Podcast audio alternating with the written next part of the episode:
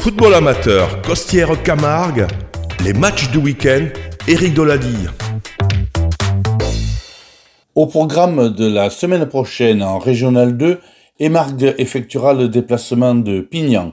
Huchot en fera de même à Fabrègue, tandis que le Football Club Vauvert recevra Montpellier-Petit Bar.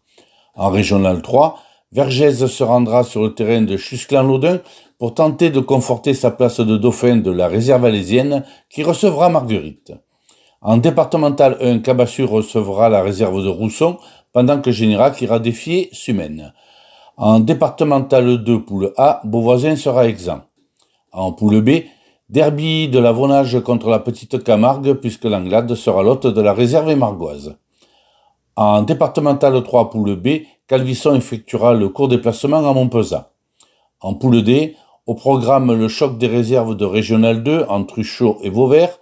Cabassur recevra Pujot. Galicien recevra Saint-Laurent-des-Arbres. Et la réserve de Générac rendra visite à celle de Redescend.